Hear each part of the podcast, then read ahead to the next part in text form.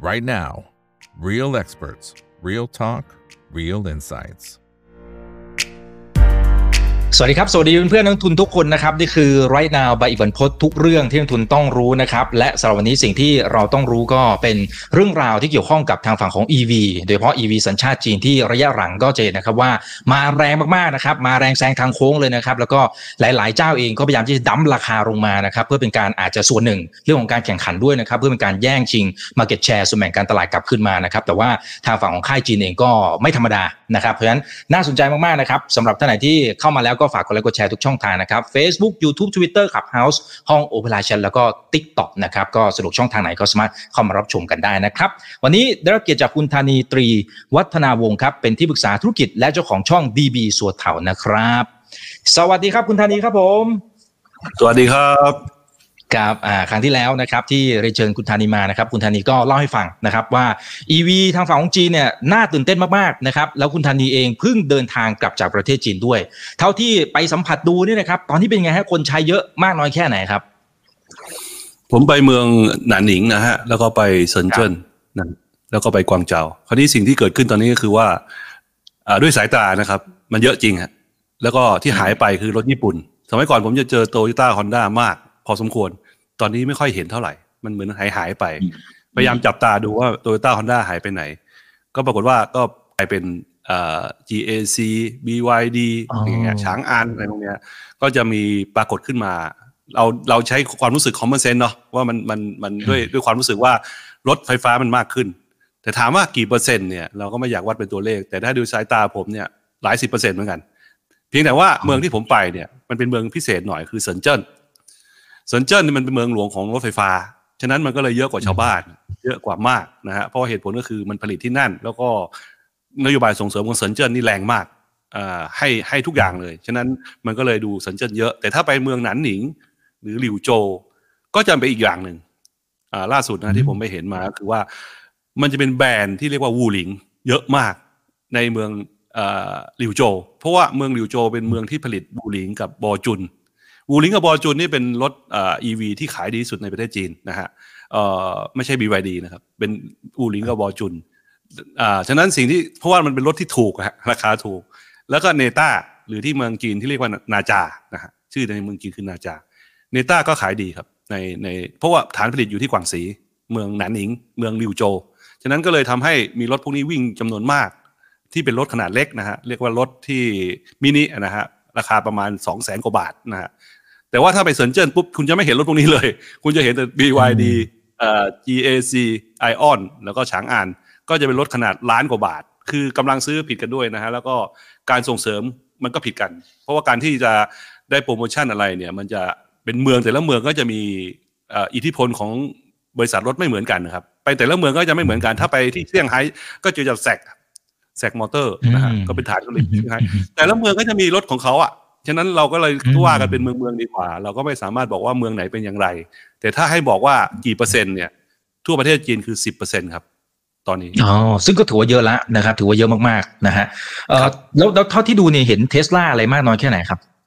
เทสลาก็เยอะครับเทสลาล่าสุดตอนนี้มีจำนวนผลิตเนี่ยเอ่อเดือนที่ผ่านมากันยายนเนี่ย ประมาณผมจำตัวเลขไม่ได้เจ็ดหมื่นสี่พันเจ็ดสิบสามคันอืม ลดลงไปสิบเมื่อเปรียบกับปีที่แล้ว ในเดือนเดียวกันคือเดือนกันยายน อันนี้คือตัวเลขที่เหตุผลของเทสลาคือขายขายน้อยลงเดือนกันยาที่ผ่านมา เพราะเหตุผลคือเรื่องการหันราคากันรุนแรงมากอืมนะฮะการโปรโมชั่นเรื่องราคารุนแรงเทสลาก็เลยลดราคาเมื่อกี่วันนี้เอง ลดราคาลงไปอีกครับสองแสนหกหมื่นบาท ที่ประเทศไทยก็คงคนบ่นเต็มเลยฮะอ่าใช่โมเดล Y โมเดลสามนะฮะฉะนั้นที่เมืองจีนก็เหมือนกันครับ มันมันก็มีการลดราคากันขึ้นมา ตอนนี้เทสลาเนี่ยในเมืองจีนก็ผลิตเอ่อเรียกว่ายอดผลิตค่อนข้างดีแสนกว่าพันนะฮะเอ่อต่อไตรมาสที่แล้ว แต่ว่าถ้ามองในภาพรวมของเทสลาเนี่ย 1.8 ล้านคันเนี่ยมันก็คงจะทำได้นะฮะในในปีนี้แล้วเทสลาในประเทศจีนเองก็มีนโยบายที่จะเอ่อเขาเรียกว่าเพิ่มการผลิตขึ้นไปอีก ก็โดยการแข่งราคากัน อันนี้เลือดสาดในในเมืองจีนก็คือว่าต่างคนต่างไม่มีกำไรนะครับ ขายรถไม่มีกำไรก่อนนี้มีเสียงบ่นมากมายเลยว่ารถไฟฟ้าจีนเนี่ยขายขาดทุนนะฮะ อันนี้เป็นโจทย์ที่ข้อหนึ่งที่ทางยุโรปเขาให้ข่าวมาว่าอืมรถไฟฟ้าตอนเนี้ยอย่าง NIO เนี่ยขายขาดทุนคันละล้านผมบอกโอ้ยนี่มันมันมันมันไม่ใช่แล้ว นี่มันพูดไปเรื่อยแล้ว แต่ว่าแต่ว่าที่ที่เขาพูดบอกว่ารัฐบาลจีนให้การสนับสนุนสตาร์ทอัพ EV จีน อันนี้จริงครับ แต่ว่าจำนวนเท่าไหร่ผมก็ไม่ทราบ แต่ว่า NIO ก็คือหนึ่งในสตาร์ทอัพของจีนครับที่ที่ไปบุกตลาดยุโรป ก็ได้ข่าวมาว่าฟันราคาค่อนข้างเยอะนะฮะก็ขายที่ยุโรปอาจจะคันละสองล้านอย่างเงี้ยหรือล้านห้าอะไรพวกเนี้ยซึ่งรถยุโรปตอนนี้ก็ก็ก็มีปัญหากันเยอะเรื่องนี้ก็คงทราบข่าวอยู่นะฮะว่าจะมีการแซงชั่นใช่ครับครับอ่ามีการสอบสวนนะฮะอ่า สอบสวนยังเป็นทางการเลยนะครับอ่านั่นนั่นเป็นทางฝั่งของของค่ายรถยนต์จีนที่พยายามจะตีตลาดยุโรปนะครับ แต่ว่าก่อนที่ไปถึงตรงนั้นนะครับ เดี๋ยวขอดูภาพนะครับที่คุณธานีไปเยี่ยมชมนะครับ และอาจจะรบกวนให้คุณธานีช่วยอธิบายนะครับ ว่ามันเป็นภาพอะไรยังไงบ้างครับ อันนี้อะไรนะนั้นผมไปไปไปโรงงานที่ที่เมืองเมืองเอ่อกุ้ยกังนะฮะกุ้ยกังนี่เป็นนิคมอุตสาหกรรมรถไฟฟ้า อันนี้ผมก็เอารถเข้ามาขายครับ เอ่อก็เลยไปดูโรงงานเขาหน่อยหนึ่งแล้วไปตรวจรถหน่อยว่ารถมันเป็นยังไงมายังไง รุ่นแต่ละรุ่นเป็นยังไงนะครับ ก็เป็น SME ครับเล็กๆเนี่ยที่ผลิตในบ้านนะครับในโรงงานที่ที่ไม่ค่อยใหญ่เท่าไหร่เดี๋ยวจะมีโรงงานหนึ่งที่ใหญ่นะครับ อันนี้โรงงานเล็กๆครับเราจะให้เปรียบเทียบว่า SME จีนนี่ละการส่งเสริมในการลงทุนโดยการผลิตผลิตด้วยตัวเองนะครับ เออก็เป็นอันนี้เป็นโรงงานอีกโรงงานหนึ่งที่ไปเยี่ยมอยู่ใกล้ๆอยู่ติดกันเลยครับโรงงานอย่างนี้โรงงานเล็กครับโรงงานนี้ใหญ่มากโรงงานนี้เป็นโรงงานอันดับ 3 ของประเทศจีนครับยอดผลิตประมาณ 10 ล้านคันต่อปีนะครับอันนั้นก็เป็นรถมอเตอร์ไซค์เขาก็มีเทคโนโลยีใหม่ๆ ให้เราดูนะว่ารถมอเตอร์ไซค์ไฟฟ้าของจีนเนี่ยจะมีรุ่นยังไงยังไงบ้าง แล้วก็ยี่ห้อลี่หยวนครับยี่ห้อลี่หยวนเนี่ยก็ ว่าจะเอามาขายที่เมืองไทยผมว่าจะนำเข้ามากำลังติดต่ออยู่นะครับ ก็เลยไปดูโรงงานเขาคราวนี้ลี่หยวนนี่เขาเขาเป็นบริษัทที่มีโรงงานกระจายอยู่หลายหลายแห่งในประเทศจีนนะครับ นี่เป็นหนึ่งในโรงงานเขาที่เมืองกุ้ยกังนะฮะนิคมอุตสาหกรรมกุ้ยกังนะฮะก็จะมีการผลิตที่ค่อนข้างจะจำนวนมากนะฮะก็เป็นรถที่มีชื่อเสียงและมีคุณภาพไว้ใจได้ครับ อันนี้ผู้หลิงครับเราก็ไปเยี่ยมโรงงานผู้หลิงนี่ก็เป็นรถอินโดนีเซียที่ผู้หลิงเขาผลิต ที่อินโดนีเซีย แล้วเขาเอามาโชว์ว่าเขาตั้งโรงงานที่อินโดนีเซียแล้วก็เป็นโรงงานที่หลิวโจวนะฮะหลิวโจว ที่เป็นโรงงานรถไฟฟ้าอู่หลิงโดยเฉพาะ ในอู่หลิงนี่ก็มีโรงงานเป่าจวินด้วยครับอู่หลิงกับเป่าจวินนี่เป็นเป่าจวินนี่เป็นบริษัทเดียวกันนะครับ แต่ว่าผลิตแบรนด์ออกมา2แบรนด์เจ้าของคือ SAIC Motor SAIC Motor ก็คือเซี่ยงไฮ้ Automotive International Corporation นะฮะที่อยู่เซี่ยงไฮ้ก็เป็นเจ้าของ อันนี้คือศูนย์นวัตกรรมของเขาก็จะอธิบายว่ารถเขานี่มีนวัตกรรมอะไรใหม่ๆอย่างรถไร้คนขับอะไรพวกนี้ก็มีการพัฒนาเทคโนโลยีอันแสดงให้เห็นว่าเขามีอะไรพิเศษอย่างนี้ประมาณนี้ครับแต่จริงๆแล้วมีหลายโรงงานกว่านี้เยอะที่ไปดู อันนี้เป็นแค่ตัดต่อมาให้ดูนิดนิดหน่อยๆไปดูหมดสิบสิบกว่าโรงงานสิบกว่าโรงงานโอ้ครับเป็นเป็นตัวอย่างเป็นน้ำจิ้มนะครับเอ่อเท่าที่เท่าที่คุณธานีไปดูเนี่ยในสิบกว่าโรงงานเนี่ยมันให้ความรู้สึกยังไงครับว่าเนี่ยมันเป็นภาพของการพัฒนาเทคโนโลยีที่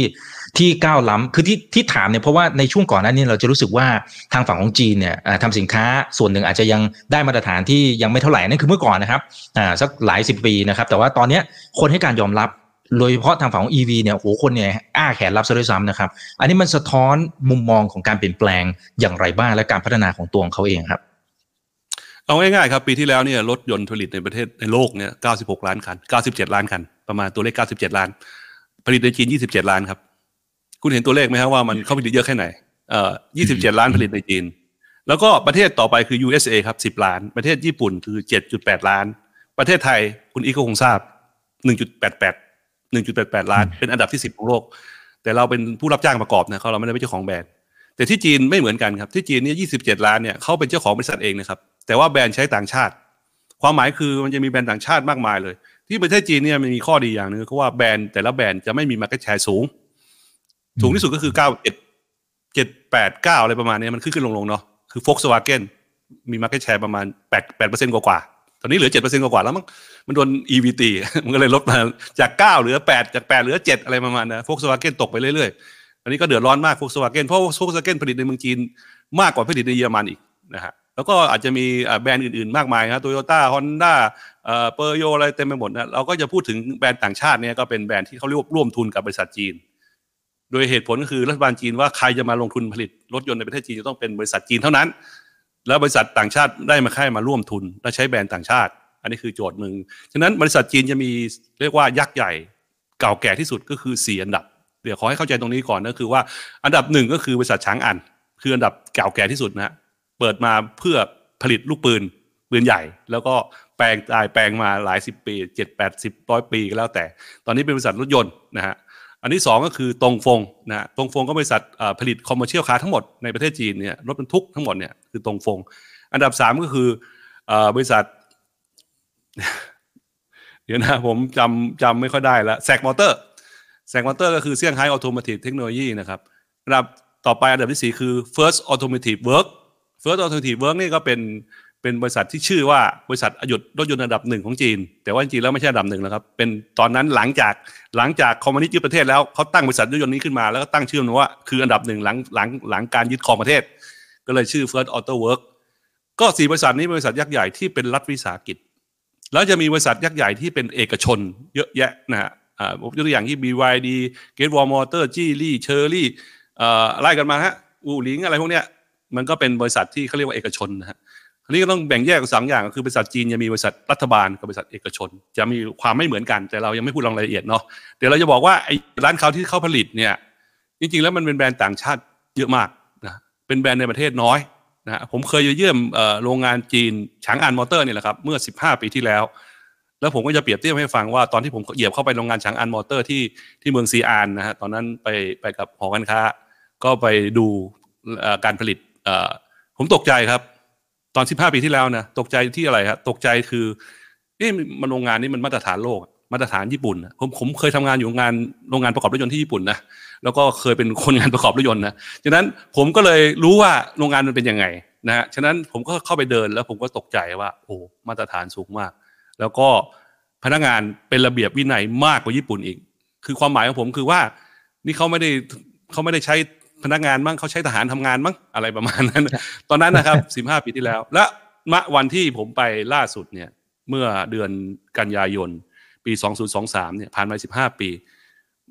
มัน advance กว่านั้นอีก มันดีขึ้นมาอีกเยอะเลย ก็คือเหตุผลก็คือว่าเดี๋ยวนี้มันใช้เครื่องอัตโนมัติค่อนข้างเยอะ เข้าไปโรงงานเนี่ยไม่ค่อยหาคนเจอแล้วครับ โรงงานผลิตนี่อัตโนมัติเกือบทั้งหมดนะฮะหุ่นยนต์นี่ทั้งไลน์ก็เป็นหุ่นยนต์หมดแล้วครับ สมัยก่อนอาจจะไม่ใช่หุ่นยนต์จะเป็นคนนะฮะแต่ว่าสมัยนี้เป็นหุ่นยนต์ทั้งหมดดังนั้นการระบบระบบผลิตมันก็จะเปลี่ยนแปลงไปหมดเลย มันก็ค่อนข้างจะตกใจว่ามันก็เปลี่ยนแปลงเยอะ แต่ว่าเราพูดถึงลายผลิตมันอาจจะมีหลายอย่างเนาะแต่ทุกคนอาจจะไม่ค่อยเข้าใจว่าลายผลิตของรถยนต์เนี่ยมันจริงๆแล้วเนี่ยถ้าเป็นตัวถังเนี่ยใช้หุ่นยนต์ดีที่สุด แต่ถ้าเป็นอย่างอื่นเนี่ยใช้หุ่นยนต์ยากนะยังยากอยู่ดังนั้นการที่ทำงานของจีนก็จะมี แต่เขาก็ไม่ค่อยส่งเสริมใช้หุ่นยนต์เท่าไหร่นะเขาก็อยากจะใช้คนนะเพราะคนเขาเยอะนะฮะ ดังนั้นเที่ยวที่ไปล่าสุดนี่ไปโรงงานวูหลิงเนี่ย ผมก็ก็เห็นถึงว่าเขาเขาค่อนข้างจะบริหารการจัดการเรื่องการโรงงานได้ดี เพราะเขาใช้เนื้อที่พื้นที่ในการผลิตได้ดีมากนะฮะคือหมายความว่าเขาเขาพยายามบริหารทรัพยากรเขาได้ดีดีดีดีเยี่ยมนะที่ที่เห็นนะฮะเพราะจีนได้เปรียบอย่างหนึ่งก็คือมันเป็นระบบคอมมิวนิสต์ก็คือที่ดินเป็นของราชการฉะนั้นที่ดินเขาจะเหลือเฟือมากเลย การบริหารจัดการในร้านการโรงงานต่างๆ supply chain ต่างมันอยู่ที่เดียวกันหมดเลย มันก็เลยทำให้ต้นทุนมันต่ำอันนี้ที่ผมบอกว่าจีนเก่งอะไรที่เหนือกว่าเขาเนี่ย ผมบอกได้คำเดียวเลยคือ supply chain supply chain เขาเหนือกว่าเยอะนะฮะคำว่า supply chain แปลว่าอะไรอธิบายเดี๋ยวจะยืดยาว แต่ว่าความเก่งก็คือว่าคุณสามารถหาต้นทุนสิ่งชิ้นส่วนต่างๆ ได้ถูกที่สุด เราก็เลยได้เปรียบตรงที่ว่าต้นทุนต่ำเพราะ supply chain ที่ดี ไม่ใช่ว่าเขาเก่งอะไรหรอกครับ ไม่ได้มีเทคโนโลยีอะไรมากมายหรอกครับ แต่เขาสามารถจะรวบรวมผู้คนให้เป็น network ด้วยกัน สมมติว่าตัวอย่างเช่นคุณจะเป็นรถไฟฟ้าคันหนึ่งเนี่ยไอ้รถจัดชิ้นส่วนของคุณอยู่ข้างๆหมดเลย แล้วคุณก็สามารถบุ้มเข้ามาทีเดียว แล้วประกอบเป็นรถออกไปได้ต้นทุนต่ำสุดในเรื่องโลจิสติก แล้วก็ต้นทุนที่การผลิตแต่ละอันเนี่ยมันจำนวนมากครับ เพราะเหตุผลก็คืออะไร ก็คือชิ้นส่วนเขาไม่ได้ผลิตให้บริษัทนี้บริษัทเดียว บริษัทชิ้นส่วนเนี่ยอาจจะผลิตล้านชิ้น ส่งไปอีกร้อยบริษัทนะอย่างเงี้ยอย่างมอเตอร์ไซค์ไฟฟ้าเมื่อสักครู่เนี่ยถามว่าเขาผลิตอะไรเขาไม่ได้ผลิตอะไรเลยครับ ทุกอย่างสั่งหมด แล้วก็แค่มาประกอบแล้วก็ขายฉะนั้นใครๆก็ทำได้ครับมอเตอร์ไซค์ไฟฟ้าเนี่ยถ้าคุณอยากจะทำคุณก็ออกแบบมาเสร็จแล้วคุณก็ส่งแบบพิมพ์เขียวไปไอโรงงานต่างๆ โรงงานงานก็ผลิตชิ้นส่วนมาให้ แล้วไอชิ้นส่วนนั้นก็จะอยู่รอบโรงงานที่ผมบอกว่ากุ้ยกังนี่อันนี้คมซามกุ้ยกังก็หมายความว่า บริษัทเขาอยู่ตรงกลางแล้วเขาจะสั่งชิ้นส่วนข้างๆใส่ใส่ใส่แล้วประกอบ แล้วก็ทำแบรนด์แล้วก็ทำดีไซน์ แล้วก็ทำตลาดจากนั้นก็เลยมีแบรนด์ที่เป็นมอเตอร์ไซค์ไฟฟ้าในจีนเป็นพันๆแบรนด์ แล้วก็คุณก็เลือกเอา แต่ว่าจะมีแบรนด์ที่เรียกว่าโรงงานระดับ มาตรฐานที่ที่ผมบูสักครู่นี้คือดี่หยวนเนาะอันนั้นเขาจะมีเทคโนโลยีตัวเองในการเขาเรียกรีเสิร์ชครับ ชิ้นส่วนเขาก็ไม่เลยผลิตเองนะครับ ในนั้นเขาก็เขาก็ส่งบริษัทชิ้นส่วนทำนะครับ ตรงนั้นในโรงงานที่ดูแค่ประกอบหมดเลยนะครับ แต่ว่าเขามีปัจจัยในความเก่งของเขาคือเขาสามารถบริหาร research ด้วยตัวเองเขาก็เลยได้เปรียบในเรื่องของสินค้าที่ออกมาเนี่ยมันจะ มีสิ่งที่ว่าทันสมัยกว่าชาวบ้าน และเร็วกว่าชาวบ้านในการปรับปรุงเปลี่ยนแปลงนะฮะหรือหรือเขาจะสามารถจะส่ง fleet ได้จำนวนมาก เพราะเมืองจีนเขาจะมีประมาณว่ามี fleet รถเยอะมากเลย สั่งทีละหมื่นคันอย่างเงี้ยคุณต้องผลิตให้ได้อย่างเงี้ยก็บริษัทโรงงานเล็ก ๆ ก็ที่เราไปดูอีกโรงงานหนึ่งที่ข้างๆเนี่ยเขาผลิตวันละแค่ร้อยคันอะมันน้อยอะอันนี้ก็เหมาะสำหรับชาวบ้านชาวช่องที่ต้องการอะไรที่มันง่าย ๆ นะฮะราคาถูกๆนะก็อาจจะซื้อก็เลยมีความแตกต่าง ในเรื่องของมอเตอร์ไซค์ไฟฟ้านะครับ แต่ว่าในเรื่องของรถยนต์เนี่ย มันจะมีความหลากหลายมากขึ้นไปอีกเดี๋ยว อาจจะต้องคุยกันต่อไปนะครับ ประมาณนี้ก่อนอืม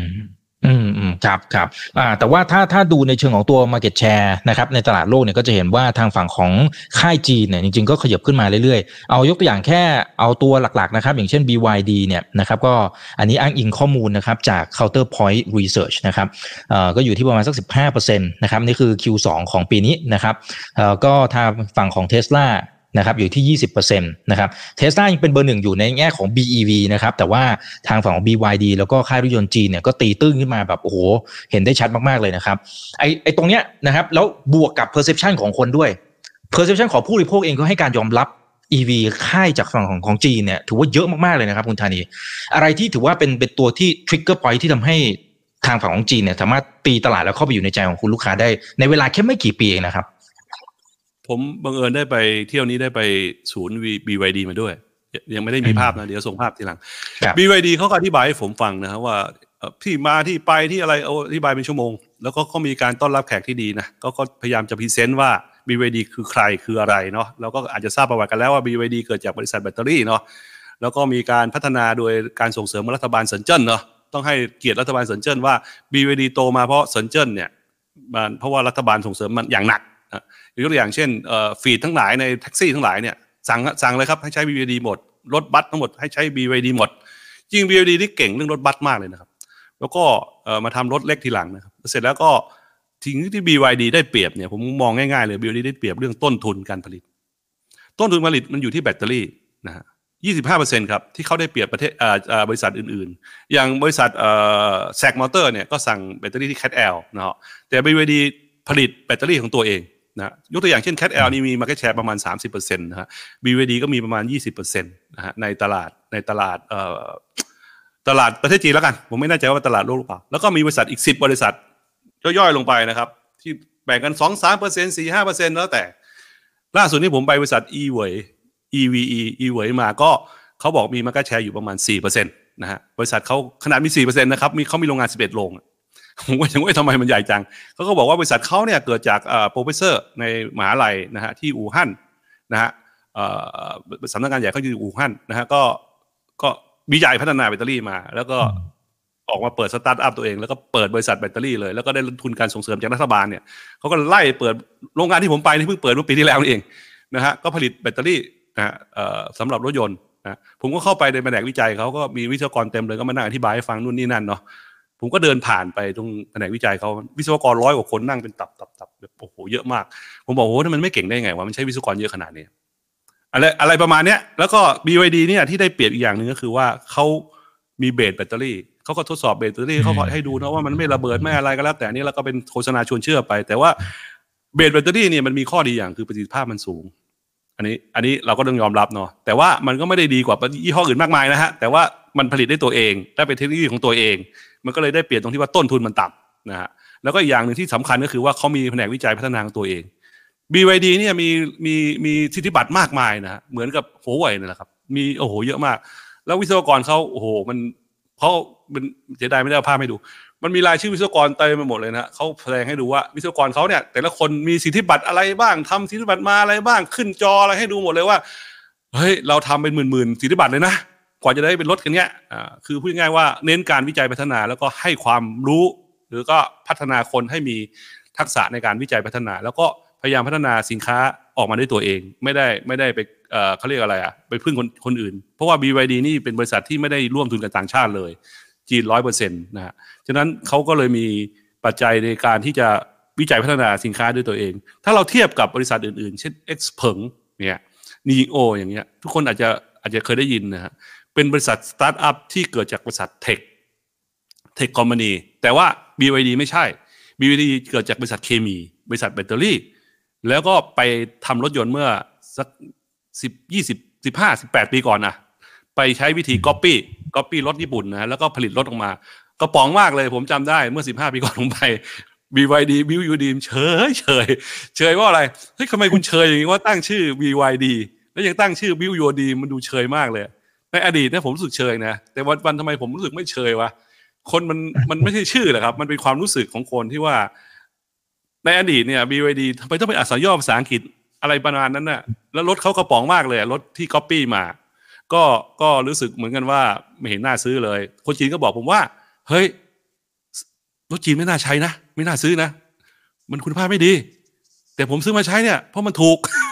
ก็ผมขับนั่งรถกับกับคนขับอยู่คนขับก็ใช้ BYD อยู่ไงเฮ้ยทำไมคุณซื้อ BYD วะอ้าวก็มันถูกอะเออก็พอใช้ได้อะพอใช้ได้อะไรพวกเนี้ยก็ซึ่งก็มองเห็นว่าในเริ่มต้นจริงๆแล้วมันก็เป็นอย่างนี้ทุกประเทศแหละครับ ก็คือว่าคุณภาพพอใช้ราคามันถูกวู่หลิงก็เหมือนกันครับ ผมเคยซื้อรถวู่หลิงมาคันเมื่อสิบสิบห้าปีก่อนเหมือนกัน ผมไปจีน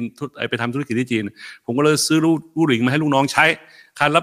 แสนสองหมื่นบาท เอารถเป็นรถกระป๋อขนของ ขนของถูกมากผมบอกว่าเฮ้ยอะก็ขนของแล้วกันเอาไปใช้ แล้วผมก็ดีมากเลยเพราะว่าเหตุผลก็คือว่าเวลาเอาเบาะออกก็ขนของได้เวลาเอาเบาะใส่ก็นั่งได้หกคนเจ็ดคนบอกโอ้โหรถมันอันเอกประสงค์แล้วบอกรถวู่หลิงตอนนั้นน่ะเป็นรถกระป๋อเนี่ยขายดีที่สุดในประเทศจีน เออ ผมก็แปลกใจรถอย่างนี้ขายดีสุดในจีนอ๋อมันถูกแสนสองเออก็ก็ก็วิ่งขนของได้อะไรได้ อันนี้คือโจทย์หนึ่งที่ว่าคนจีนเขาพยายามที่จะพัฒนาตัวเองขึ้นมา คือพึ่งตัวเองให้มากที่สุด แล้วก็ไม่ต้องสนอะไรครับ สนว่าใช้ได้ก็พอ แล้วก็ตอนนั้นมันคนมันจนนะเนาะแต่สิบสิบห้าปีก่อนก็ไม่จนนะครับ คนคนรวยเยอะแยะ แต่ว่าเขาก็ต้องมองถึงตลาดที่ว่าตลาดที่คนคนที่แบบไม่มีฐานะไม่มีเงินเนี่ยจะสามารถจะทำธุรกิจทำอะไรก็ใช้รถเล็กๆเนี่ยแสนสองแสนสามเนี่ยได้เลยนะฮะดังนั้นสิ่งที่มองขึ้นก็คือว่า BVD สมัยก่อนก็เป็นอย่างเงี้ยรถโหยคันหนึ่งสองแสนเนี่ยมันถูกจังเลยแล้วก็เอ้ยทำไมมันดูกระป๋องจังเลยอะไรพวกเนี้ยตอนนี้มันเป็นอะไรล่ะ ผมไม่อยากจะเทียบอยากอยากให้กลับไปดูรถรถ BVD เมื่อสิบห้าปีก่อน อันเนี้ยเป็นโจทย์ข้อหนึ่งที่รัฐบาลจีนเขาเก่งครับ สามารถสามารถสร้างบริษัทที่แบบเขาเรียกว่าต้องช่วยกันซื้อนะฮะแล้วก็มันก็เป็นสิ่งที่ดีทำให้ให้เขาพัฒนาเข้ามาถึงวันนี้ และสิ่งที่มันเป็นจุดเปลี่ยนพกผันพกผันที่สำคัญที่สุดคือว่า รัฐบาลจีนตกลงใจจะเลิกสนับสนุน ICE มาสนับสนุน EV อันนี้คือจุดผกผันที่สำคัญกับของใบ BYD ด้วยเพราะ BYD ไม่มีทางรุ่งแล้วครับ ถ้าทำ ICE อะ ไม่มีทางรุ่งเลย รับรองว่า BYD ก็ยังกระป๋องอยู่อย่างนั้นนะผมเคยไปดูศูนย์พัฒนาวิจัยของที่ฉงชิ่งนะครับ เป็นศูนย์พัฒนารถยนต์ แล้วก็เป็นเครื่องยนต์ โอ้โห ผมผมเห็นห้องแลบเขานะเป็นยี่สิบห้อง ผมก็ตกใจว่าทำไมลงทุนเยอะขนาดนี้เขาบอกว่าเครื่องยนต์แต่ละเครื่องนี้มีการพัฒนาของตัวเองเนาะ เอาเอามาลงทุนจีนลงทุนเองทำพัฒนาเครื่องยนต์ของตัวเอง ICE สมัยก่อนเนี่ยเขาก็ลงทุนทำแก๊สธรรมชาติเนี่ยสมัยก่อนก็มีนะครับ แล้วก็ทำเครื่องยนต์แบบของตัวเองเพื่อจะไม่ได้พึ่งต่างชาติ แล้วก็จะเห็นรถก๊อปปี้ของ โอ้โหรถเบนซ์ชัดๆ BM ชัดๆ มีเยอะมากเลยครับตอนก่อนที่ที่ผมไปสิบห้าปีที่แล้ว คือเหมือนอะแต่ว่ามันถูกกว่ามากคันละเจ็ดแปดแสนเนี่ยอ่ามันก็ก็มีคนซื้ออยู่นะก็ก็เป็นอดีตครับที่ผ่านมาสิบห้าปี แต่ว่าตอนนี้มันพกผันตรงที่พกผันตรงที่ว่า EV เนี่ยเข้ามามีส่วนเป็นทำให้อุตสาหกรรมจีนเปลี่ยนแปลง เพราะว่าเหตุผลก็คือรัฐบาลจีนบอกว่าไม่มีทางสู้ ICE แน่นอน พัฒนายังไงก็ไม่ทัน แล้วก็แบรนด์ก็ไม่ได้นะฮะ ควรจะเริ่มต้นใหม่ดีกว่ารีเซ็ตกดปุ่มรีเซ็ตเลย โดยใช้วิธีคือสร้างสตาร์ทอัพขึ้นมาครับ พยายามสร้างสตาร์ทอัพขึ้นมา เมื่อสักสิบปีที่แล้ว คุณอีกคงทราบอยู่ว่า ตอนนี้เหลือประมาณร้อยราย คือหมายความว่าจากห้าร้อยรายเหลือร้อยราย ก็เป็นโจทย์ที่ที่เราต้องคิดว่าตอนนี้ EV มันเป็นหัวใจหลักละของของของเศรษฐกิจจีน เพราะเหตุผลก็คือว่า รัฐบาลจีนได้ได้ซับซิได้มาตั้งสิบปีละ แล้วก็คิดว่าอตอนนี้เขาก็หยุดไปพักหนึ่งละ ตอนนี้จะมาซับซิได้ใหม่เพราะเหตุผลก็คือ มันเริ่มมีปัญหาไง ปีหน้าก็จะเริ่มซับซิได้ใหม่คันละแสนบาทนะฮะก็ก็ยังไม่รู้ว่านโยบายเป็นยังไงชัดเจนเนาะแต่ว่าไม่แน่ๆปีหน้าซับซิได้คันละแสนบาท เพราะว่าเหตุผลก็คือยอดมันเริ่มตกแหละแล้วก็คนเริ่มจะรู้สึกว่า เอ่อ ICE ก็จะจะจะมีข้อดีเหมือนกันอ่าก็ยังไม่ค่อยไม่ค่อยมั่นใจก็เลยจะซับซิได้ต่อนะ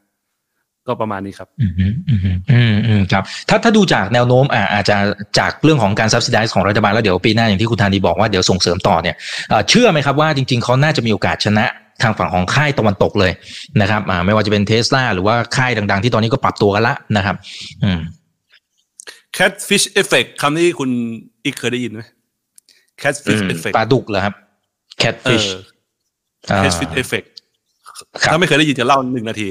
catfish effect เป็นนโยบายนโยบายที่เกิดขึ้นโดยรัฐบาลจีนบอกว่าเฮ้ยไอ้สตาร์ทอัพที่เราปลุกปั้นมันเนี่ยมันไม่โตสักที มันรู้สึกชีวิตมันสบายเกินไปใช่ไหมอ่าเขาก็เลยบอกว่าไปหาปลาดุกมาอืม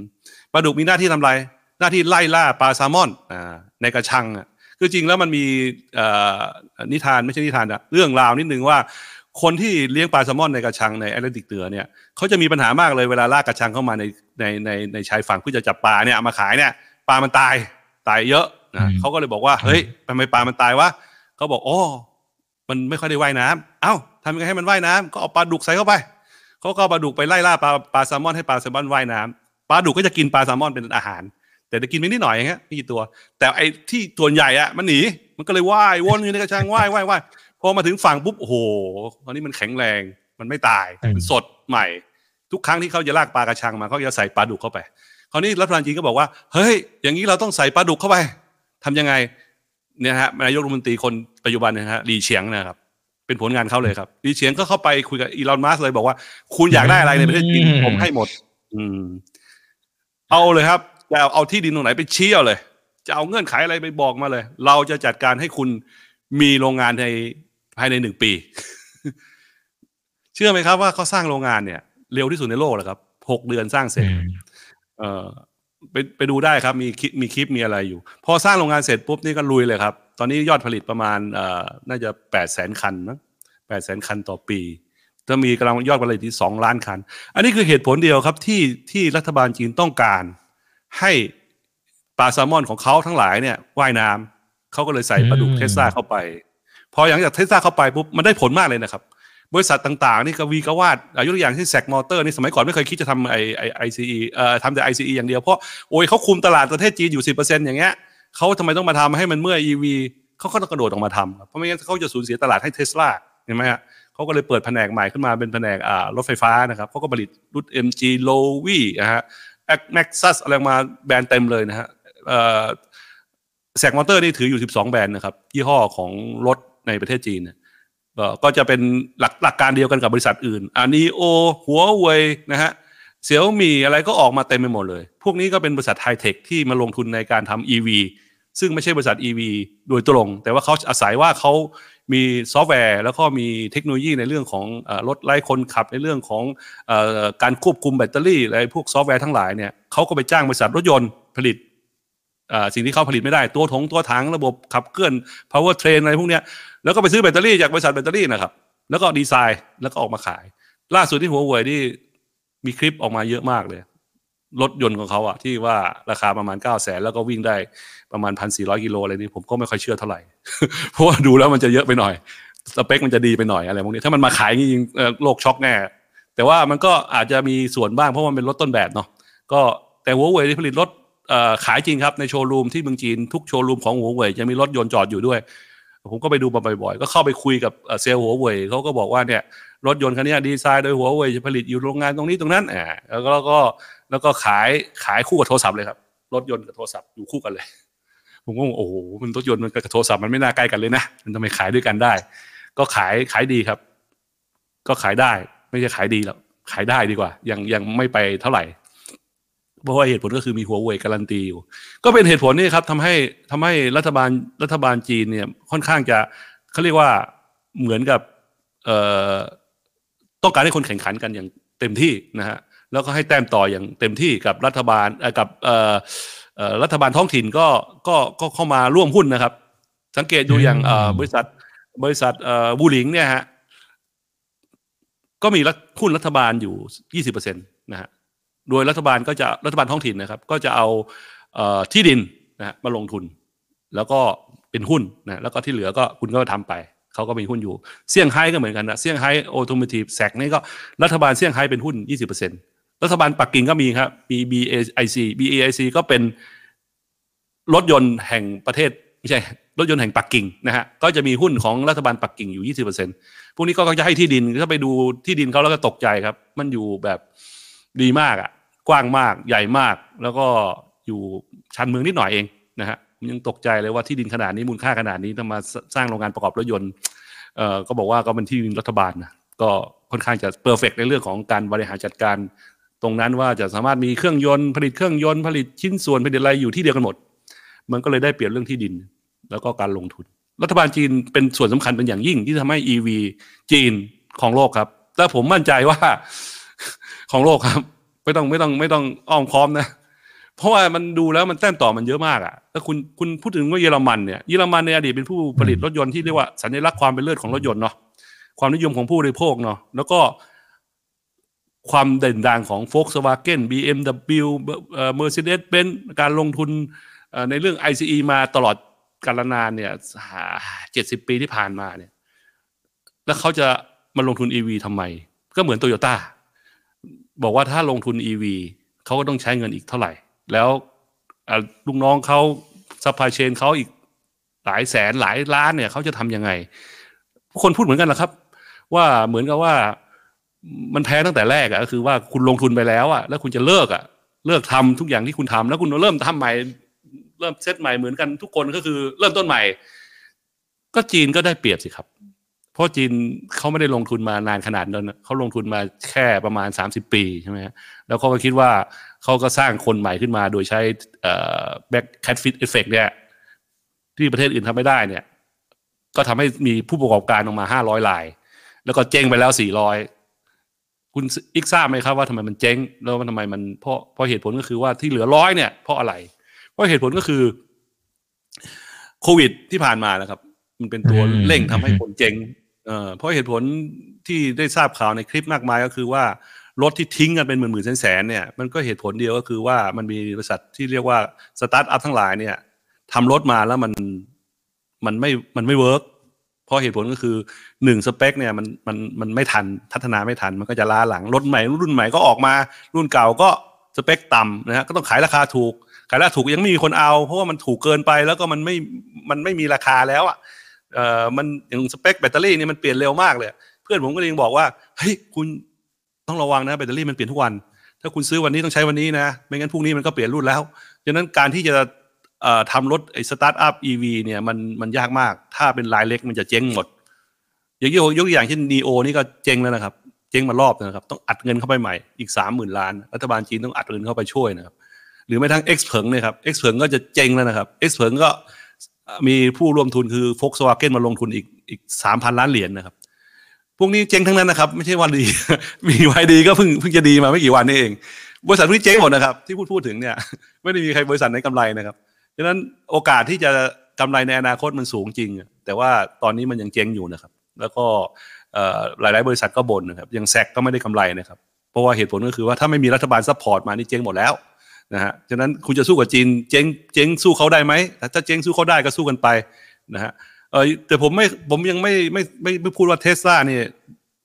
ตอนนี้เริ่มดีนะฮะเริ่มกำไร เพราะว่ายอดผลิตเขาสูงมากนะฮะแล้วก็อย่างเขามีการลดต้นทุนที่ที่ยอดเยี่ยม โดยเฉพาะเรื่องเทคโนโลยีในการลดต้นทุน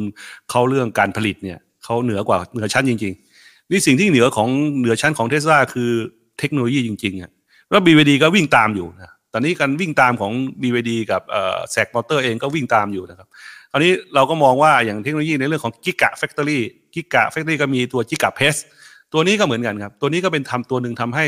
เทสลาต้นทุนต่ำลงเยอะมากเลย แล้วก็จะทำให้ราคามันลงไปด้วย ที่เขาลดราคาได้เพราะเหตุผลนี้นะครับเพราะว่าเหตุผลก็คือเขาลดต้นทุนได้ แบตเตอรี่ก็ลงมาเยอะนะครับ จากประมาณ 300 ดอลลาร์ต่อกิโลวัตต์อาวตอนนี้เหลือแค่ร้อยแปดสิบเองนะครับนี่การลดลงของไอ้ต้นทุนพวกเนี้ยมันเร็วมาก เพราะตอนนี้ต้องเข้าใจว่าจีนเนี่ยมีวิธีการลดต้นทุนเหมือนกัน ในการที่ผลิตแบตเตอรี่เนี่ยโดยเฉพาะนิกเกิลโคบอลต์แล้วก็แล้วก็ลิเธียมเนี่ยจริงๆแล้วพวกเนี้ยมันสามารถลดต้นทุนได้รวดเร็วมากเลย เพราะเหตุผลก็คือว่าจีนได้ตั้งโรงงานผลิต พวกนี้มหาศาลฉะนั้นการผลิตมันจะมันจะมากจนพอล้นเกินปุ๊บราคามันก็จะลง โดยเฉพาะการ supplyเรื่องลิเธียมเนี่ยสมัยก่อนมันเป็นปัญหามากเลย เพราะมันไม่พอนะครับ หลังจากที่ที่ผ่านวิกฤตโควิดมาแล้วเนี่ย ตอนนี้จีนก็เริ่มผลิตลิเธียมได้เพียงพอนะครับ ตอนนี้จีนคุมเหมืองลิเธียมอยู่หนึ่งในสามของโลกนะครับ ก็ก็ผลิตเพื่อจะป้อนตัวเองนี่แหละครับ ตอนนี้ล่าสุดเทสลาเองก็ตั้งโรงงานผลิตแบตเตอรี่ตัวเองแล้วนะครับ เพื่อจะที่เม็กซิโกนะครับ เพื่อที่จะป้อนรถที่เขาจะผลิตในปีหน้าสองล้านคันเออ แต่โครงการของเทสลานี่มันน่ากลัวกว่ากว่าประเทศอื่น หรือบริษัทอื่นมากเลยครับ เพราะว่าเขาจะมีเขาจะมีนโยบายคือครองโลกครองโลกหมายความว่าเขาจะผลิตรถเต็ม steam เขาเนี่ยคือยี่สิบล้านคันต่อปี ตอนนี้ผลิตได้แค่สองล้านนะครับ แต่ว่าเขามีเป้าหมายคือยี่สิบล้าน เอาตัวนี้เป็นโจทย์ข้อหนึ่งที่อยากให้ทุกคนทราบว่าเทสลาไม่ได้คิดว่าจะไปเป็นเจ้าเจ้าธรรมดานะเขาจะเป็นเจ้าโลก ก็คือกิน market share ยี่สิบเปอร์เซ็นต์ของโลก ก็คือสองยี่สิบล้านคัน โลกเราใช้รถประมาณปีละร้อยล้านเนี่ยถ้าเทสลาเอาไปยี่สิบล้านคันเนี่ยแล้วแล้วแล้วจะเหลืออะไรล่ะครับ เพราะว่าโตโยต้าใหญ่ที่สุดยังแค่สิบล้านเอง ตอนนี้ผลิตได้รถได้สิบล้าน ฉะนั้นอนาคตมันจะต้องเกิดภาวะการที่เรียกว่าฟันราคากันยับเยิน โดยเฉพาะเอ่อเทสลาโมเดลสองนะฮะผมว่าเทสลาโมเดลสองปีหน้าคงจะมา ทุกคนเตรียมซื้อรถราคาถูกได้ มันจะประมาณสักห้าแสนห้าแสน แล้วตอนนั้นเราจะรู้แล้วว่าเอ่อนรกมีจริงครับสำหรับ EV เพราะว่าทุกคนจะได้ลดราคาที่ไม่แพงห้าแสนหกแสนเนี่ยใช้ได้สบายมาก แล้วถามว่า ICE จะสู้ได้ไหม ผมก็ไม่เข้าใจรัฐบาลไทยเหมือนกันว่า ไปส่งเสริมให้ทำ ICE แข่งกับ EV หรือเปล่า เพราะตอนนี้รถเอ่ออีโคคาร์ของเราเนี่ยก็ประมาณหกแสนเจ็ดแสนเนาะหรือแปดแสนก็แล้วแต่หกเจ็ดแสนหกเจ็ดแปดแล้วกัน ถ้า EV ลงมาถึงห้าหกแสนเนี่ย ผมก็ว่ามันก็น่ากลัวเหมือนกัน ก็ก็ไม่ไม่ทราบเอ่อนโยบายรัฐบาลไทยเขาอยากจะอยากจะให้เราเป็นประเทศที่ผลิต ICE ประเทศสุดท้ายของโลก นี่นโยบายที่แปลกประหลาดก็ประมาณนี้ครับ ใช่ครับใช่ครับอ่าจริง ๆ เดี๋ยวเรื่องของไทยเดี๋ยวมีมีเพิ่มเติมด้วยนะครับ ก็จะมีทั้งการส่งเสริมเรื่องของ EV นะครับแล้วก็อย่างที่คุณธานีได้เรียนไปเมื่อสักครู่นี้นะครับอ่าก็เป็นคำพูดของคุณเศรษฐาด้วยนะโอเคนะครับทีนี้อ่าถ้าเป็นทางฝั่งของญี่ปุ่นเองนะครับอ่าตอนนี้ก็ถือว่าเป็นเจ้าตลาดแล้วนะทางฝั่งของ ICE นะครับแต่ว่าอ่าตอนนี้เขามีเขาบอกว่าเขามีเทคโนโลยีจริงๆผมคุยกับผู้บริหารเขาบอกเขามีเทคโนโลยีนะแต่ว่าเขาเชื่อทางฝั่งของไฮโดรเจนซะมากกว่านะครับอ่าในมุมคุณธานีคิดว่าไอ้มันถ้าสมมติเขาจะกลับลำมาเนี่ย ทันไหมฮะ ทันกับทางฝั่งของจีนไหมฮะ หรือจบเกมละผมว่าผมเห็นด้วยนะที่เขามาทำเครื่องยนต์ไฮโดรเจนนะเพราะเหตุผลก็คือว่ามันต้องมีเทคโนโลยีเรียกว่าไฮบริดดีที่สุดก็คือมีไฮโดรเจนด้วยมีไฟฟ้าด้วย ไฟฟ้าของความหมายผมขออธิบายนิดหนึ่งคือไฮโดรเจนนี่มันเป็นแก๊สที่ที่มีในธรรมชาติอยู่แล้วเนาะแต่ว่าการที่จะแยกออกมาให้ใช้งานได้เนี่ย มันต้องใช้ต้นทุนต้นทุนในการผลิตค่อนข้างสูง ตอนนี้ถ้าเราคิดว่าไฟฟ้าอยู่ที่เจ็ดบาท นะฮะไฮโดรเจนมันจะอยู่ที่ยี่สิบกว่าบาท ตอนนี้เราก็เลยมองว่ามันมันแพงกว่าประมาณสี่เท่าห้าเท่านะตอนนี้นะตอนนี้ แต่ถ้าผลิตได้ได้ในอัตราใกล้เคียงกับน้ำมันก็พอแล้วอะน้ำมันตอนนี้เราอาจจะมองว่าน้ำมันลิตรละสามสิบาทไฮโดรเจนลิตรละสามสิบาทก็ก็น่าจะน่าจะเป็นไปได้นะฮะแต่ไฮโดรเจนนี่มันมีข้อดีอย่างจริง คือมันไม่มีมลพิษนะฮะแล้วมันเป็นสิ่งที่เรียกว่าสามารถจะวิ่งระยะไกลและ สามารถเติมในระยะสั้นเนี่ยก็เป็นข้อดีของมันนะผมล่าสุดนี้ผมไปที่โรงงานที่จีนที่ที่หนานหนิงเนาะก็มีโรงงานโรงงานที่เรียกว่าโรงงาน Sunlong เนาะเขาก็พาผมไปดูเครื่องยนต์ไฮโดรเจนที่ใช้กับรถบัสที่เขาผลิตออกมานะผมก็ดูแล้วมันก็ซับซ้อนพอสมควร แต่ว่ามันก็ผลิตได้ไม่ยากนะฮะคือการผลิตมันไม่ยากหรอก แต่ว่ามันยากไอ้ตรงที่ไปหาที่ไหนเติมน้ำมัน ไอเติมไฮโดรเจนอันนี้คือโจทย์ที่ คือมิไลของโตโยต้าเขาผลิตมาได้ทั้งนานแล้วล่ะ มีตอนนี้มีไลสองออกมาแล้วล่ะ ราคาคันละล้านหนึ่งหนึ่งล้านแปดแสนบาท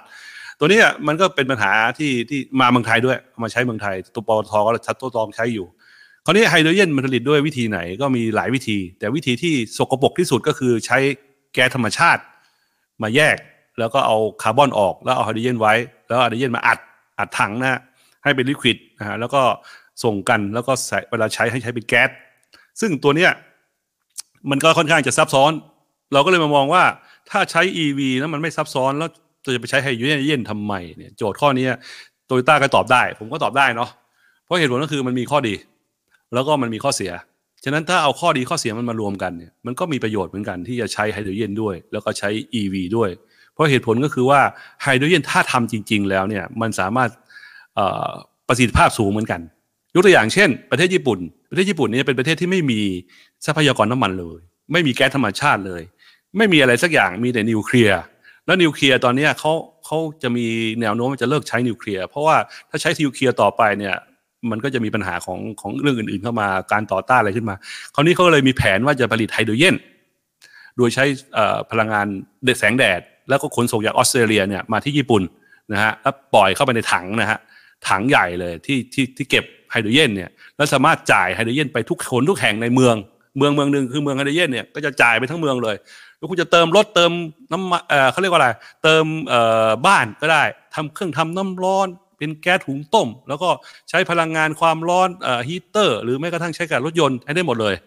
ก็ทำให้เขาไม่ต้องพึ่งนิวเคลียร์แล้วก็ผลพลอยได้คือใช้กับรถยนต์ได้ด้วย อันนี้คือโจทย์ที่รัฐบาลญี่ปุ่น จะต้องทำให้สำเร็จ เพราะถ้ารัฐบาลญี่ปุ่นจะใช้น้ำมันต่อไปเนี่ย มันก็เป็นสร้างมลพิษ แล้วก็ไม่ได้รักสิ่งแวดล้อมเนาะฉะนั้นเขาก็เลยคิดว่าการใช้ไฮโดรเจนเป็นสิ่งที่เหมาะกับประเทศญี่ปุ่น เพราะว่าญี่ปุ่นก็ต้องนำเข้าอยู่ดี ไฟฟ้าจะเอามาจากไหน คุณบอกว่าใช้คนญี่ปุ่นใช้ EV แล้ว EV มันใช้ไฟเท่าไหร่แล้วจะเอาไฟมาจากไหน จะให้นิวเคลียร์เหรอ นิวเคลียร์เขาก็ไม่ให้ให้ไม่ให้สร้างแล้ว ก็ต้องใช้น้ำมันใช้แก๊สผลิตอยู่ดี แล้วงั้นเราก็เอาไฮโดรเจนมาใช้ไม่ดีเหรอ นี่ มันเป็นเหตุผลที่ถูกต้องมากเลยของคนญี่ปุ่นว่า คนญี่ปุ่นจะต้องใช้ไฮโดรเจนเนี่ยดีที่สุด เพราะมันไม่เป็นมลพิษ มันมันมันทำให้สิ่งแวดล้อมดี แล้วเราไม่ต้องนำเข้าน้ำมันแล้ว เรานำเข้าเป็นไฮโดรเจนแทนไฮโดรเจนมาจากไหนไฮโดรเจนมาจากทะเลทรายในออสเตรเลีย นี่ครับคือเหตุผล สามารถตั้งแผงโซลาร์เซลล์ในมหาในในทะเลทรายใหญ่เลยครับ แล้วก็ผลิตไฮโดรเจนออกมาเลยครับ เอาไฟฟ้าผลิตไฮโดรเจนนะครับ แล้วไฮโดรเจนอัดถังครับ อัดถังล่องเรือมาเหมือนแก๊สเลยครับ มันก็เหมือนแก๊สธรรมชาตินั่นแหละ แต่ว่าเป็นแก๊สที่ไม่เป็นพิษ ไม่มีมลพิษเนี่ย ผมว่าเขาเขาวางแผนไว้เรียบร้อยแล้วว่าในสิบปีข้างหน้าเนี่ยประเทศญี่ปุ่นทั้งประเทศต้องใช้ไฮโดรเจนอันนี้คือโจทย์ที่คนญี่ปุ่นคิด แต่ถ้าเราเป็นคนไทยล่ะ คนไทยเราอยากจะใช้แบบนั้นไหมไฮโดรเจนทั้งประเทศ คุณอีกว่าถ้าคุณคุณอีกจะเลือกเลือกไหมไฮโดรเจนถ้าจะมีไฟฟ้าไฮโดรเจนคุณจะเลือกก็อันไหนคงยังครับ ให้ให้คนใช้ไปก่อนฮะ ใช่ไหมฮะก็เพราะว่าไฮโดรเจนมันมันมีข้อเสียที่ที่เราต้องรับรู้ว่ามันมีข้อเสียที่ ที่ที่อันตรายก็คือมันระเบิดได้ง่ายนะ safety มันต่ำนะฮะคุณต้องมี safety ที่ดี แล้วมันมีปัญหาเรื่องการขนส่งนะฮะคุณนี้ต้องมีระบบท่อในการขนส่งมัน คุณไม่สามารถขนส่งด้วยรถยนต์มันไม่คุ้มครับฉะนั้นการทำเนี่ยต้องทำทั้งเมืองฮะทั้งเมืองเป็นไฮโดรเจนถึงจะอยู่ได้ แล้วก็ต้องมีระบบรองรับมันในความ safety ทั้งหลายทั้งปวงเนี่ยมันเป็นสิ่งที่ยากเอ่อแล้วเราก็ไม่มีแหล่งผลิตไฮโดรเจนที่เราจะไปลงทุนด้วย เราจะลงทุนที่ไหน ออสเตรเลียอย่างนี้เหรอเราจะมีเงินเหรอเราจะมีเงินทองที่ลงทุนออสเอ่อเอ่อแล้วแผ่นมาคือมาสำหรับการผลิตไฟฟ้า เพื่อไฟฟ้าทำไฮโดรเจนออกมาเหรอคือข้อดีของมันคือว่าเขาไม่ต้องเขาไม่ต้องผลิตไฟฟ้าในประเทศญี่ปุ่นเขาผลิตไฮโดรเจนมาใช้เลย เห็นไหมฮะเขาไม่ต้องเอาไฟฟ้ามาปั่นมอเตอร์เขาเอาไฮโดรเจนปั่นเลย ซึ่งประเทศญี่ปุ่นเหมาะ เพราะว่าเขาไม่มีที่ดิน ประเทศที่ไม่มีที่ดินเนี่ยมันก็เป็นปัญหาว่าเขาจะไปสร้างโรงงานนิวเคลียร์เขาก็ไม่ให้สร้างแล้ว ตอนนี้ก็จะมีหน้าที่ก็ปิดปิดไปเรื่อยๆโรงงานนิวเคลียร์ไม่รู้จะปิดได้เท่าไหร่ ตอนนี้ก็มีปัญหามากเลยไฟฟ้าในญี่ปุ่นนี่เก้าสิบเจ็ดเปอร์เซ็นต์นะครับ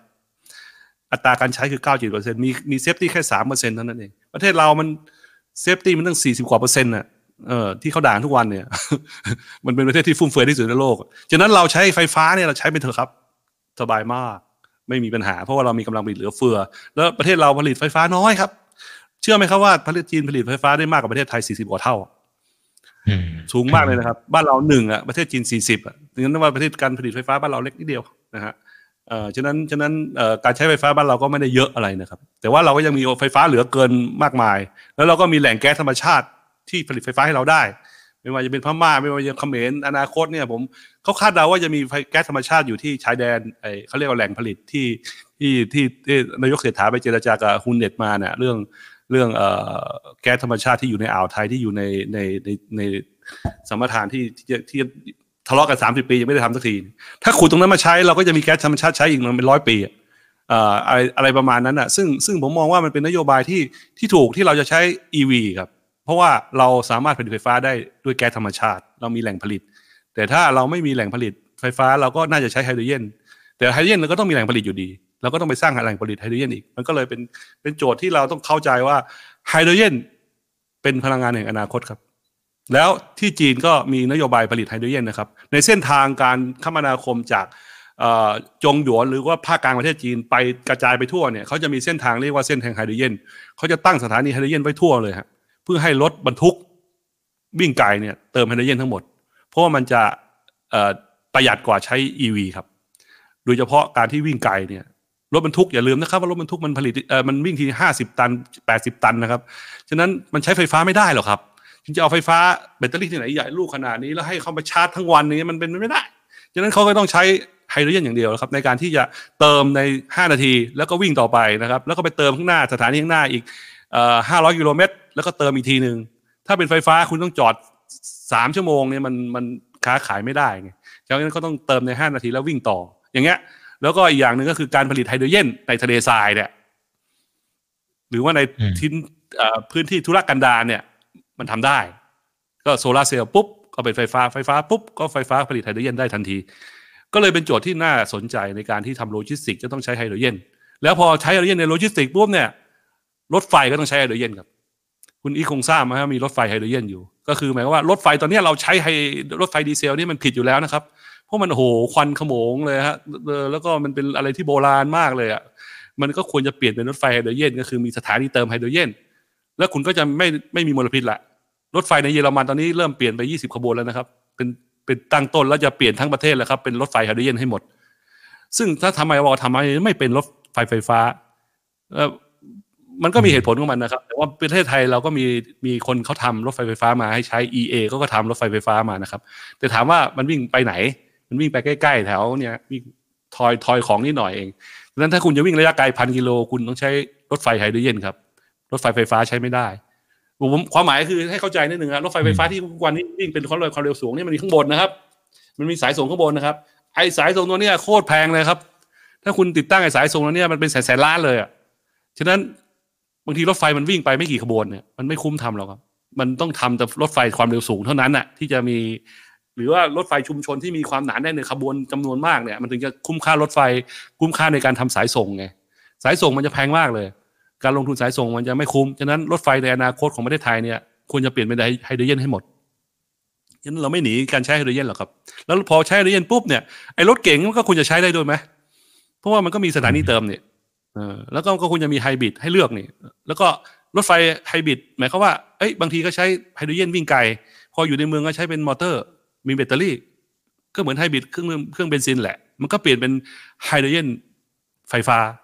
ทุกอย่างมันก็เหมาะสมนะ มันก็จะไม่มีคนมลพิษอีกแล้ว มันควรจะเป็นอย่างนั้นไหมล่ะครับ ถ้าไฮโดรเจนมีความเห็นผมครับ อืมอืมครับ อ่า โอเคนะครับ เดี๋ยวต้องรอดูว่าทางฝั่งของญี่ปุ่นเนี่ยเขาจะปรับตัวยังไงนะกับกระแสรอบนี้ด้วยนะครับ โอเคนะครับ เดี๋ยวหันมาดูนโยบายของเมืองไทยกันหน่อยนะครับ ก็ส่วนหนึ่งก็มีการใช้ตัวมาตรการ EV 3.0 นะครับมาในช่วงปีสองปีที่ผ่านมานะครับ แล้วก็ 3.5เนี่ยยังค้างอยู่ นะครับว่าสรุปมันจะดันต่อหรือไม่ยังไงนะครับในขณะเดียวกันเหมือนที่คุณธานีได้เรียนคุณผู้ชมไปตั้งแต่ตอนต้นนะครับที่คุณเสียทาเองก็มีการพูดนะครับในในงานสัมมนาแห่งหนึ่งนะครับ ที่บอกว่ายังสนับสนุนญี่ปุ่นอยู่นะนะครับ แล้วญี่ปุ่นเองเนี่ยก็เขาเรียกอะไรคือ คือเป็นคุณโนปการอะที่ที่มาลงทุนในบ้านเรามาตั้งนานแล้วนะครับ เราไม่ได้ทิ้งเขาอะไรว่าไปนะครับคุณธานีมองนโยบายตรงนี้อย่างไรนะครับ ไปด้วยกันได้ไหมครับสองฝั่งจริงๆแล้วก็ทางนายกเศรษฐาเขาจะไปโรดโชว์ที่ญี่ปุ่น เดือนธันวาเขาก็ต้องหาของที่ระลึกของขวัญไปด้วยสิ่งที่ดีที่สุดก็คือนโยบายโปรโมชั่นสำหรับประเทศญี่ปุ่นตอนนี้สิ่งที่เกิดขึ้นก็คือว่าญี่ปุ่นมีนโยบายที่จะยืดเวลาใช้ IC ให้นานที่สุดเท่าที่จะนานได้ เศรษฐาเขาก็เดาใจออก หรือมีคนกระซิบข้างๆ หูบอกว่า เอ้ย จะโดนใจญี่ปุ่นก็ต้องบอกว่าเรารักญี่ปุ่นนะ เราจะเป็นพวกเดียวกับญี่ปุ่นก็ยืดเวลาให้นานที่สุด เราจะเป็นแหล่งสุดท้ายของโลกในการผลิต ICE ซึ่งผมก็ว่าคิดถูกนะฮะไม่ได้ไม่ได้ไม่ได้ต่อต้านอะไรเพียงแต่ว่าเวลาพูดออกมามันก็อาจจะกระเทือนกระเทือนคนที่เขาบอกว่าอ้าวแล้วนโยบาย EV จะไปไหนอะไรประมาณนั้น ผมก็เลยมองว่ารถยนต์สันดาบเนี่ย มันน่าจะมองอีก 15 ปีเท่านั้น 15 ปีในอนาคตเท่านั้น ต้องบอกด้วยฮะว่าจะจะอยู่กันมันอีกมันอีกกี่ปี เพราะเพราะในยุโรปเองเนี่ย ก็มีการต่อต้านอย่างนี้เหมือนกันนะ ก็คือเยอรมันเนี่ยเป็นชาติที่ต่อต้านมากที่สุดเลยเขาบอกว่าทำไมต้องลากไอเลิก ICE ในเมื่อเราลากฐานเราคือ ICE ฉะนั้นเขาบอกว่าปี 2030 จะเลิกใช้เลิกผลิต EV เนี่ยเออเลิกผลิต ICE เป็นไปไม่ได้ แล้วตรงนี้ก็ยกเลิกไปแล้วครับทางยุโรปยกเลิกการผลิตเป็น 2035 แล้วก็เลื่อนไป 2040 รู้สึกจะหลายเลื่อนแล้วนะครับเขาให้เหตุผลว่ามันไม่ทันผู้ประกอบการทำไม่ได้ แล้วอีกอย่างหนึ่งเขาบอกว่าเขามีเทคโนโลยีตัวใหม่ เทคโนโลยีตัวใหม่เนี่ยสามารถลดมลพิษการเผาไหม้น้ำมันได้ โดยใช้ e-fuel อันนี้ก็เป็นโจทย์ที่ข้อหนึ่งที่ผมไม่รู้จะจริงหรือเปล่า แต่ว่าข่าวมันคงจริงอะเพราะข่าวออกมาในในสำนักข่าวมาตรฐานเขากำลังพัฒนาอยู่นะฮะใช้ใช้ e-fuel ฉะนั้น e-fuel จะลดมลพิษไปค่อนข้างมาก แต่ไม่ใช่ว่าหมดนะครับสามารถจะทำให้ ICE สะอาดขึ้น ฉะนั้นการใช้ EV ก็น่าจะยืดออกไปอีกสักหน่อยฮะเพื่อให้ มลพิษเนี่ยมันกำจัดลงไปได้ส่วนหนึ่งแล้วก็ให้ผู้ประกอบการมีเวลาส่วนหนึ่งในการพัฒนาตัวเอง ให้จากไฮไอเครื่อง ICE เนี่ยอาจจะเป็นไฮโดรเจนด้วย จริง ๆ แล้วเยอรมันก็เก่งเรื่องไฮโดรเจนนะครับแต่เขาไม่ได้ประกาศเยอะแยะยิงญี่ปุ่นประชาสัมพันธ์เกินอะจริงๆแล้ว BMW ก็ทำเครื่องยนต์ไฮโดรเจนอยู่ จีนก็ทำอยู่ มีหลายบริษัทในจีนก็ทำไฮโดรเจนอยู่ ซึ่งไม่ใช่ไม่ใช่ลิขสิทธิ์ของญี่ปุ่นมันเป็นของโลกอะ ฉะนั้นฉะนั้นใครๆก็ทำอยู่ ฉะนั้นไม่ต้องห่วงแล้วว่าไฮโดรเจนจะไม่มี แต่ว่าที่สิ่งที่มันเป็นอุปสรรคอันใหญ่หลวงของไฮโดรเจนก็คือว่ามันใช้น้ำมันถูกดีอยู่แล้ว แล้วจะไปเปลี่ยนเป็นไฮโดรเจนทำไมนะทำได้ก็คือรัฐบาลต้องแข็งแรงต้องฟันเลยบอกว่าห้ามผลิต เหมือนจีนนะห้ามผลิต แล้วคุณต้องผลิตไฮโดรเจนเท่านั้นผลิตเอ่อ EV เท่านั้น น้ำมันให้หายไปในปีนี้ปีนี้ ก็มันก็จะออกมาครับ มันมันเป็นโจทย์ธรรมดามาก แต่ถ้ารัฐบาลยุโรป สหภาพยุโรปเขาบอกว่าผู้ประกอบการทำไม่ได้ มันก็เป็นความจำเป็นของเขาที่ต้องเลื่อนออกไปเหมือนกับญี่ปุ่นนะรัฐบาลญี่ปุ่นก็ยอมนะครับ เลื่อนออกไปครับ เพราะว่าในเมื่อผู้ประกอบการบอกทำไม่ได้แล้วใครจะทำเขาคงไม่เหมือนรัฐบาลจีนบ้างไปฟันโชะเลยบอกทำไม่ได้ก็ออกไป ให้คนอื่นทำแทนอย่างเงี้ยมันมันทำไม่ได้ไงแล้วรัฐบาลประชาธิปไตยอะแต่รัฐบาลคอมมิวนิสต์ทำได้ไง คนไม่เก่งก็เตะออกไปแล้วเอาคนใหม่มา หรือไม่ก็เอาบริษัทต่างชาติมาทำเลย ใครทำได้ในโลกนี้มาเลย เชิญเชิญเชิญเนี่ยอย่างเทสลาเข้าไปเนี่ย นี่เป็นนโยบายที่แข็งก้าวมาก คือคือไม่ใช่ว่าคนจีนชอบนะครับ คนจีนก็โหเหนื่อยถ้าเป็นทับตายเหมือนกันนะครับ ไม่ใช่เรื่องง่ายนะฮะดังนั้น แต่ว่ามันก็เป็นข้อดีครับว่าไม่ไม่ทำไม่ได้ก็ออกไปเนี่ยมันเป็นนโยบายของรัฐบาลจีนอะแต่รัฐบาลญี่ปุ่นคงไม่พูดอย่างนั้นรัฐบาลสเอ่อสหภาพยุโรปคงไม่ทำอย่างนั้นก็คงบอกว่าปณีประนอมกันนะให้เวลาคุณมากขึ้น แล้วก็คุณก็ผลิตเอาไปเรื่อยๆคราวนี้ผมมองแล้วรัฐบาลไทยเนี่ยเออจริง ๆ แล้วรัฐบาลไทยก็อย่างที่บอกเราเป็นคนปณีประนอมเนาะเราก็คงไม่ไม่บอกว่าเลิกผลิต ICE และหันมาใช้ EV ให้หมด หรือให้ไดรเจนให้หมดเนี่ยเราคงไม่พูดอย่างนั้น เราคงจะบอกว่าเออลากไปให้ไกลที่สุดคำนี้มันมันไม่มีไม่มี time frame นี่มันก็ฟังแล้วเออมันแต่ว่าก็มีเหตุผลนะครับ เพราะว่า supply chain ของประเทศไทยเนี่ยเจ็ดแสนคนครับเจ็ดแสนคนที่อยู่ในวงการรถยนต์ที่ผลิตชิ้นส่วนให้กับเอ่อ ICE อยู่เจ็ดแสนคนนี้จะไปไหนอ่าล่าสุดนี้ผมก็ได้คุยกับผู้ประกอบการหลาย ๆเขาก็พยายามจะจะปรับตัวเนาะ หลายๆ คนก็จะมาทำ EV ชิ้นส่วน EV เนาะแล้วก็บริษัทหลาย ๆ บริษัทในประเทศไทยเองก็ก็พยายามที่จะทำตัวเองให้เป็นบริษัท EV เหมือนกัน แต่ก็ขึ้นอยู่กับนโยบายรัฐบาลแหละครับว่า ว่าจริงๆรัฐบาลรัฐบาลไทยไม่ไม่ไม่แก่งไม่แข็งเลยอ่อนมากเลย โอเค เราอาจจะได้รับ support ในเรื่องของไอ้ไอ้โปรโมชั่นต่างๆ เงินสนับสนุนอะไรพวกเนี้ยแต่เขาลืมไปว่าคนที่เดือดร้อนน่ะคือ supply chain ของชิ้นส่วนรถยนต์ที่เดือดร้อนที่สุดครับผู้บริโภคไม่เดือดร้อนเลยหรอครับ วันนี้เมื่อวานนี้ก็ออกมา Yaris เอ่อ crossover อะไรเนี่ย โอ้โห มันถูกจังเลยอะหกเจ็ดแสนแปดแสนอะไรเนี่ยผมว่าโอ้โหมันราคามันมันถูกเกิดถูกอย่างนี้เนี่ย ในรถระดับนี้เนี่ย ผมว่า EV ก็เหนื่อยอะไรพวกเนี้ยก็โตโยต้าก็สู้นะครับ ไม่ใช่ไม่สู้ ถ้ารัฐบาลไทยยังมีนโยบายที่จะทำให้เอ่อ EV กับ ICE แข่งกันแบบตัวต่อตัวนะครับ ก็ก็พูดยากครับ ICE ก็ยังยังยังโอเคอยู่นะครับ ในเรื่องของต้นทุนการผลิตแล้วก็ในเรื่องของสมรรถนะ ในเรื่องของการใช้งานมันสะดวกกว่าเยอะครับ ผมก็คุยกับคุณจีนหลายรายเขาก็ไม่ซื้อ EV เฮ้ยทำไมคุณไม่ซื้อ EV โอ้ยยังไงก็ไม่ซื้อเขาบอกว่าทำไมล่ะ เอ้าก็ผมไปหาพ่อแม่ผมต่างจังหวัดเนี่ย ผมจะไปหาปั๊มอืม EV ว่าลำคาญอย่างเงี้ยมันก็มีคนพูดอย่างนี้เหมือนกัน แล้วแล้วแล้วทำไม